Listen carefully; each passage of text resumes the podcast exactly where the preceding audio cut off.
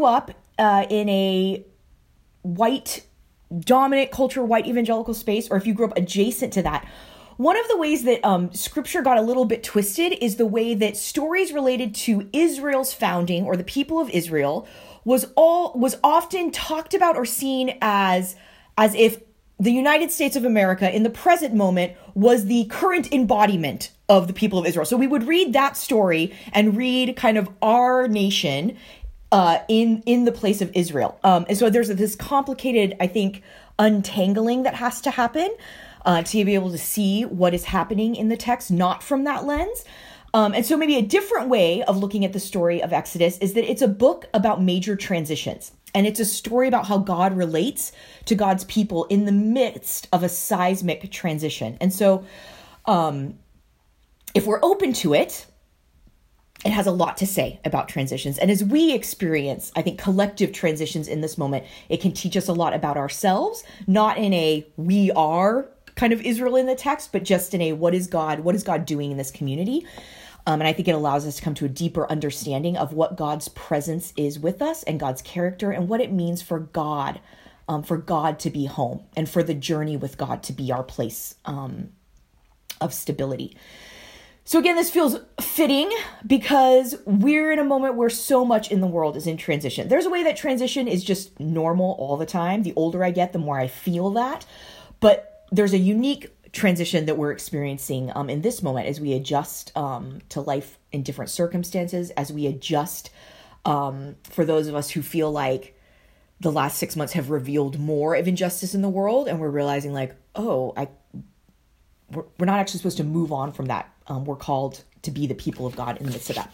So as we come to Exodus 17, here's what's happened. Moses has led the people of Israel out of captivity in Egypt they've witnessed a like what is it like a powerful empire fall to its knees right be brought to its knees um through miracle after miracle after miracle and i can't help but wonder what would that have been like to witness that moment right generations of people in israel were enslaved and then to have that break um, in relatively a short amount of time what would it feel like to walk free as you're liberated from systems that have pressed and crushed your people, have extracted all of their labor, right? Have commodified them, and then to find out that's over.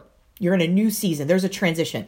So I imagine there was a rush of exhilaration, and we see that in the text as there was celebration.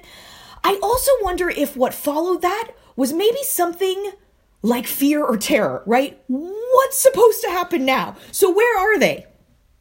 The answer is the wilderness or the middle of nowhere. That's where they find themselves on the other side of this liberation. And what are they supposed to do? Well, walk around apparently and listen for instructions from God that are going to come primarily through Israel's leadership Moses, Aaron, and other elders, right? So that's the instruction. Um, I think there's probably something pretty disorienting about that process, right? After the um, the period of exhilaration fades, and you're suddenly like looking around. Here we are in the desert what the heck are we supposed to do in this moment? And that's uh, where we land in Exodus 17. Um, we're just a couple of chapters outside of their liberation becoming complete, right? So they have just seen um, Pharaoh's military being literally crushed by the Red Sea so that there's no more army coming after them. And within the immediate chapters that follow, they are freaking out and asking, what are we, what's supposed to happen next? So trouble is brewing in their community, and no one feels in this moment, at least from the text, like they are living their hashtag living their best lives. No one feels like that in this moment in Israel's story. So here's where we start in Exodus 17, verses 1 through 7. I'll read it aloud and then share a couple of reflections on it. The whole Israelite community set out from the desert of Sin, traveling from place to place as the Lord commanded. They camped at Rephidim, but there was no water for the people to drink. So they quarreled with Moses and said, Give us water to drink. Moses replied, Why do you quarrel with me? Why do you put the Lord to the test? But the people were thirsty for water there, and they grumbled against Moses. They said, Why did you bring us up out of Egypt to make us and our children and livestock die of thirst? And then Moses cried out to the Lord, What am I to do with these people? They are almost ready to stone me. The Lord answered Moses, Go in front of the people. Take with you some of the elders of Israel, and take in your hand the staff with which you struck the Nile, and go. I will stand there before you by the rock at Horeb. Strike the rock, and water will come out of it for the people to drink. So Moses did this in the sight of the elders of Israel. And he called the place Massah and Meribah because the Israelites quarreled because they tested the Lord, saying, Is the Lord among us or not? This is the word of the Lord. So, one of the things I noticed from this passage is that it seems like freedom minus your basic needs being met is not a very appealing situation.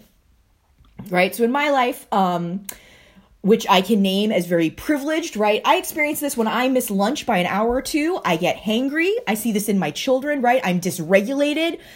What's going on, right? So I can't really fathom what this is like when you have an entire community, right? People, their children, their elderly, their livestock in a desert and there is no water.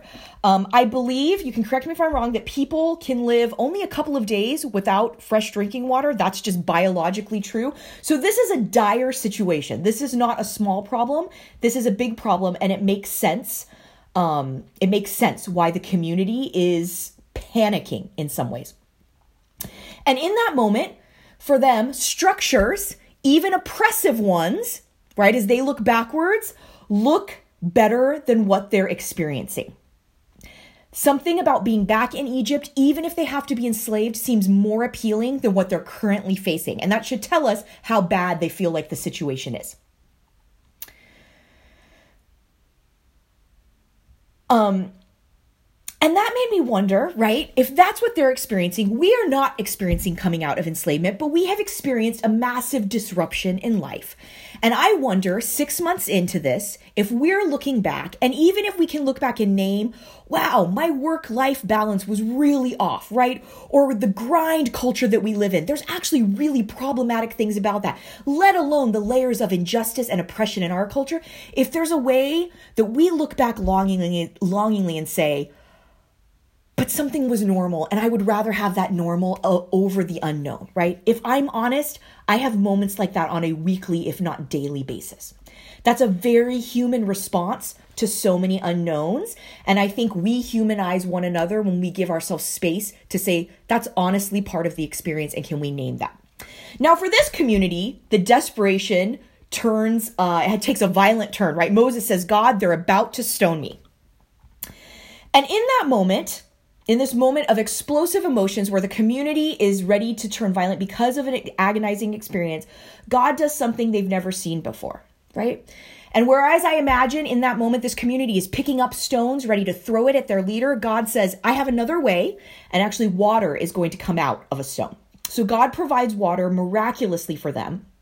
And there's abundant water, right? It's for them, it's for their children, it's for their livestock. And God reminds them that He hasn't led them into a desert to watch them wither. But nor does God say the answer lies in looking back and racing back towards something oppressive, right? God says, no, no, no, no, no. There's something else going on. There's something else I want to do in your midst. God's provision of water in this moment reminds them that God is with them and God will take care of them. Um, and that struck me as significant I think that's significant always. But in this moment, I thought a lot this week that September marked the six month mark for us, right? Um, March, kind of middle of March, right? We've now passed the middle of September. We're at the end of September. Um, and again, there may be ways that we're looking back thinking, I don't know where I'm going. I feel the unknowns, but I do know what life was like in February, right? I have had many nostalgic moments of thinking about what what were the thoughts I was thinking in February? How did I think things were going to play out next? And none of those things have played out that way. I noticed this week on Twitter, some of you may have noticed this too. There was um, kind of a thread that went viral. So it many people retweeted it. It uh, gained a lot of attention, and it's from a professor of political science at the University of Toronto, whose name is Dr. Aisha Ahmad. Um, and she talked about this moment being what she refers to as the six month wall. So she is someone who's worked in a lot of disaster zones.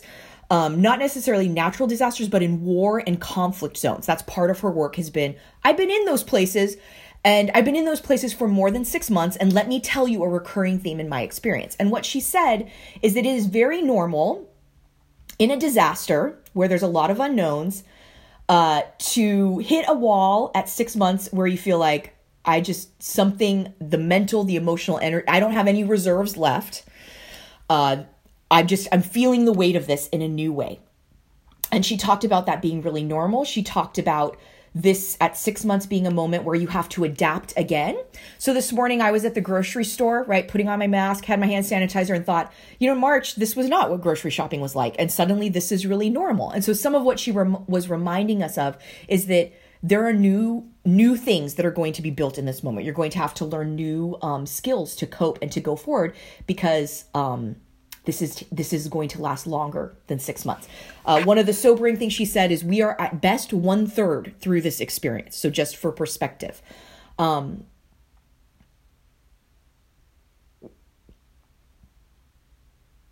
so as I thought about how we apply that, right? What does it mean to hit a six months wall as a community?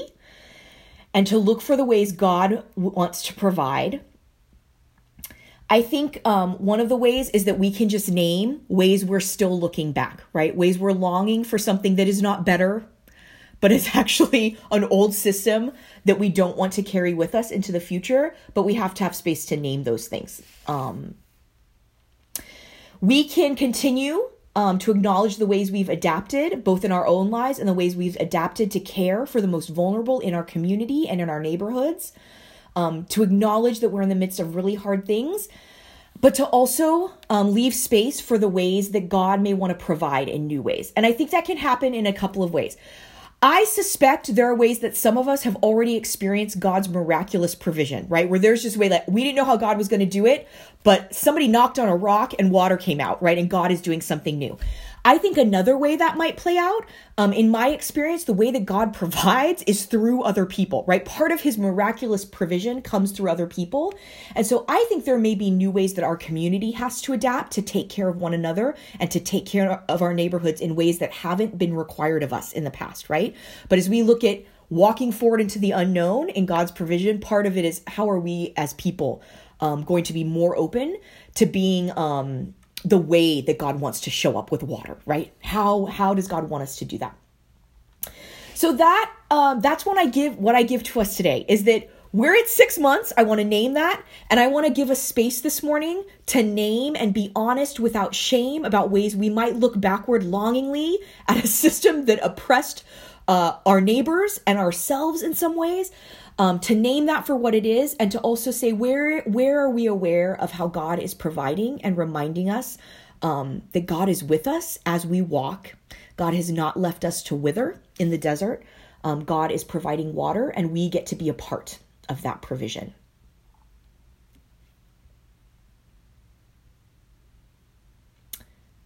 Let me pray for us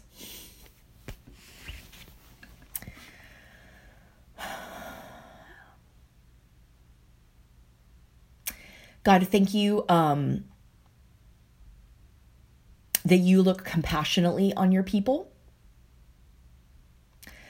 God, I think there's a way that I've heard this passage um, talked about. Like we look at Israel's response and they're grumbling, um, and we shake our heads and we say, ah, oh, what's wrong with them, right? How could you ever look back and want that? Don't you know what good thing God has for you? Don't you know where God's taking you?